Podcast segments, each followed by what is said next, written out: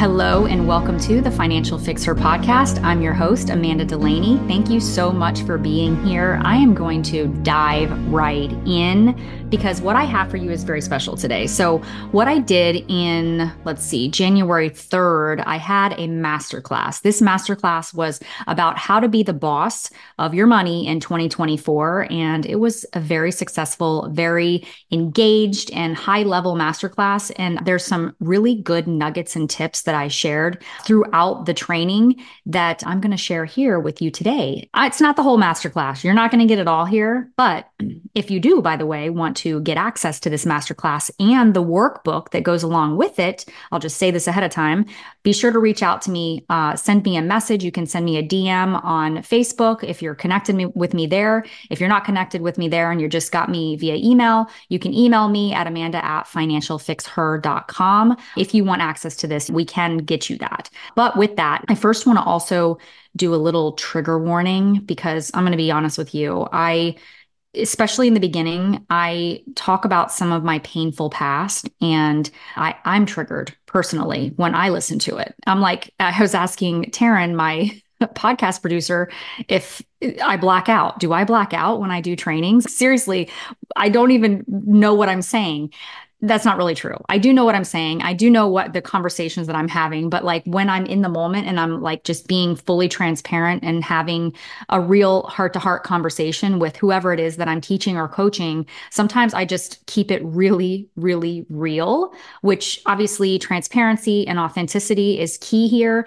But some of this stuff is hard maybe to hear even for me, it's difficult to hear, even though it's something that I'm saying. So I talk a little bit about some true stories, some things that happened to me in my past. And I, again, if this is triggering to you, and it could be, just be aware of that. And if you need not to listen any further, I completely understand. So this is broken up into four segments. This is the first one. Hope you enjoy, and I'll see you shortly. What's it going to cost if you don't take action and take control of your money now. Who pays the price for your inaction? Yours truly, yes. Obviously, we know that we we will pay the price, the ultimate price. But there are others that will pay the price. When I was broke, the government paid the price. And and it was something that I needed at the moment. And thank God for that, right? But because of my actions and because of my inaction for paying attention to my money, I had to be on welfare for a little while. And then I lost my home to foreclosure. So who paid the price for that? My kids did. My kids had to be uprooted from their home. So these are just some examples, right? It could be your kids, your future family, if you haven't gotten a family yet. It could be a mission or a cause that's really important to you, or a future mission or cause, something that you haven't been able to give to yet that you really want to. Your fur babies suffer if you don't take action on your money. Facts, y'all. If you can't afford to take them to the vet because finances are a problem, you can't get any more real than that. Our fur babies are our kids too. In my case, it was my grandparents because I wasn't able to put them into a better nursing facility because I wasn't yet wealthy enough to do something like that. Okay. So think deep on this. And what's life going to be like for who pays the price of your inaction? And how will they benefit if you do act today? Talk about how they're going to benefit. What would be great for them? What would it feel like for them? Okay, what would it look like? Okay, my friend, here, if you can, if it's all possible, pause this or have the ability to be able to pause this, get pen to paper and work through this uh, exercise with me here. So, what this is going to be is a, a, bit of a spending review. You're going to maybe run an analysis, uh, and awareness and um, acknowledge where your priorities lie in this next uh, step. Okay. So, we're going to talk about um, how to cut the fluff potentially if there is any fluff in what's happening with your money and also identify repeated patterns so i really want you to take a second here and if you can't if you're driving or you're in the shower or wherever you're listening to this podcast and you can't right now maybe save this for later so that you can replay it and work through this exercise and again if you would like to be able to do this uh, whole masterclass, just let me know. Okay. So here's the next one. Enjoy. Write down the last spending transactions, 10 of them from all sources, whether it's bank account, cash, credit card, if you can recall, 10 spending transactions. write them down and write what was it for and was it a want or a need? And there's no judgment here. You're not judging yourself. You're just becoming aware of what we're, we're wanting, needing, maybe putting on a priority, maybe not prioritizing, what's an essential, what's a non essential. Just something to think through. And I want you to add them up and after calculate how much was the amount that you could cut that was fluff. Because I know there's got to be some fluff in there. There's got to be. And then ask yourself, can you identify at least one repeated pattern with money that is not serving your dream life? The dream life that you want. Okay, that one was juicy. Now, if you can, it would be amazing if you would share your feedback and maybe share what is one repeated pattern that you have with your money that is not serving you right now and that is not contributing to your dream life, the dream life that you envision for yourself. I want to know if there's something that's standing in the way, that it's a pattern that you have, share that with me. I would love to hear it. All right, on to the next one. So, this one, we're going to be talking about the number one financial fitness X factor. And with that, there are two key power sources that are really important for this number one X factor to make sense and work for you and in your favor. And we're also going to be talking about movement a little bit and the lack thereof and what could be affecting your productivity. Your productivity 100% affects your revenue generating activities. And it, it's going to impact your money journey. So, are you being productive? Is there something that's slowing you down or um, affecting what you uh, can accomplish in a day? So, we're going to be getting into that right now. I'll see you on the other side. Number one financial fitness X factor is a strong foundation.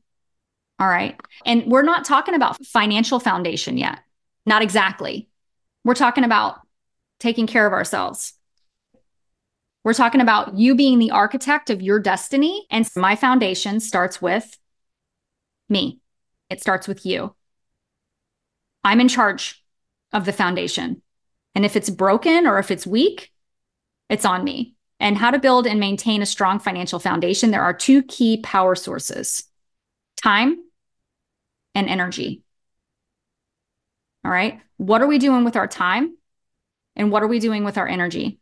How are we using that energy within the time that we have? What could be slowing down your progress if you're making slow progress on your money journey?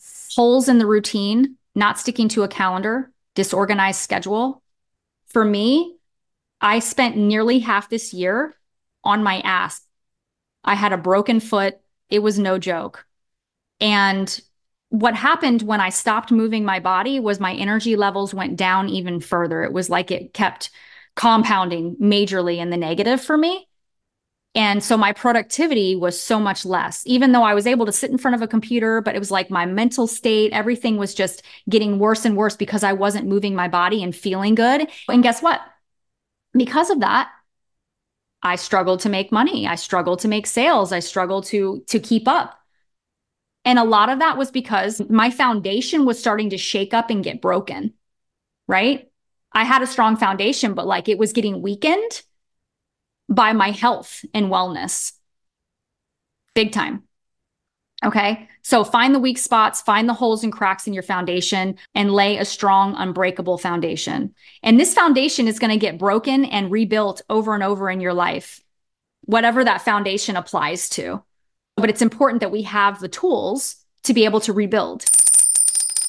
All right, if you've made it this far, I know you are getting it. So, this one is all about the number one financial figure that you need to know and track all of your life, all the way through your freedom years and even after that, right? Like until you die, you need to know and track this one important figure. So, without further ado, here is the final segment. And again, if you want access, you know where to find me. Let's talk about your financial figures, right? What's your number one financial figure to know and track throughout your life? What is net worth? I like this quote by Tennessee Williams You can be young without money, but you can't be old without it. Now, can I get an amen to that? Y'all know about the 20s, right? When you're in your 20s and shit's just going awry and you're just like, I'll figure it out because guess what? We're invisible when we are in our 20s, y'all. Okay. Seriously, I had all the energy to be able to make up for the messes that I was making. Right. But as you get into your 30s and then into your 40s and then into your 50s, it's this shit gets old.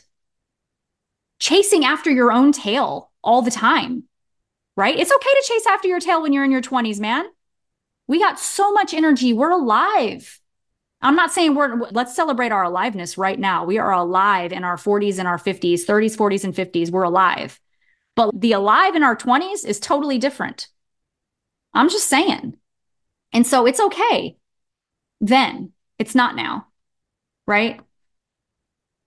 So your net worth is your assets minus your liabilities. Assets could be your home value, your car value, your investments, your IRAs, savings, cash, if you have cash stashed away. Liabilities are anything that you owe.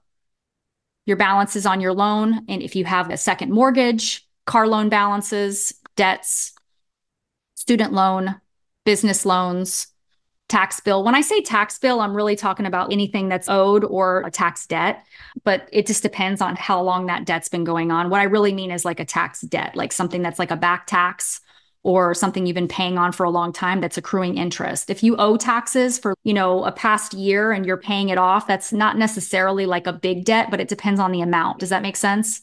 So if it's $10,000, I would consider it a debt. But if you're just paying down, you know, a thousand bucks that you owe for back taxes, not as big of a deal. So don't like cherry pick it too much. So I'm going to use some examples about setting your net worth target. All right. So this person is 40 years old. They have a gross annual income of 120. Current net worth is 300K. Their age that they are going to have their freedom years is 65. And that gives them 25 earning years. So they have 25 years left to earn, leaving approximately 25 years left in their freedom years if they live to be, I think, 90, right? Technically, though, the age right now is dropping. I'm not going to get into why, but it's about 81 years old right now for the average lifespan. But I say 90 because I intend to live past 90 as long as I feel good. Okay. So this person invests 15%, which is $18,000 a year into not only good growth stock because obviously you, there's caps on that not just good growth stock mutual funds but into their investment accounts they're investing in stocks into real estate all different investment types saving that kind of thing savings accounts money markets there's there's all kinds of money diversified all over the place and their 25 year average return is 8% and this is a low example usually it's around 10 for 25 years okay 10 to 12 but I'm saying I'm just saying eight just to be like lowball it. And their future net worth is 3.3 million by the time that they get to their freedom years. All right. So I'm going to fly through the next one. This person started with zero, same information other than the, the current net worth. They'll be at 1.3. Do you see the difference? So a person's at a net worth of 300K, they're starting with something here, and they're at 3.3 in the next 25 years. This person is at zero and they're at 1.3 in the next 25 years. You see the difference? So the faster you are out of debt and you have a positive net worth, the better off you will be. But it's never too late. It just means we've got to hustle. Okay. I didn't start until I was 33. I think I started investing at 33, but not heavily until way after that because I had all those years of getting out of debt in my case and in my husband's case. Because when he came into the picture, I had to help him get out of debt too. So like I got him on a budget before we got married and things like that. So a lot of time had to happen. A lot of things in time had to happen before we could start really growing our net worth. So let's set your target. How much is your ideal annual net income? Maybe not what your annual income is right now, but what's your ideal annual income? Is it 100K? That's usually like a round good figure. Is it 200K? what what's your ideal annual income between both parties whether if you're married and assume you will spend 80% of earned income because whenever you're in your freedom years usually your expenses go down right you have to pay for less gas less commute less less food you just cost less whenever you're not working if that makes sense right there's just more cost to having a job it sounds weird but it's true all right and then multiply that by how many years you're going to be in your freedom years. All right. This is step two. What is your dream life net worth target? How much And at what age do you want to have this number? Is it 1 million? Is it 2 million? Is it 3 million? Right? And what by when do you want to, you know, how old do you want to be? 55, 60, 65? I want to thank you so much for taking the time to listen to this podcast. If you loved it, send it to a girlfriend. That would mean the world to me. You can also find me on Instagram at Financial FixHER and feel free to tag me there too.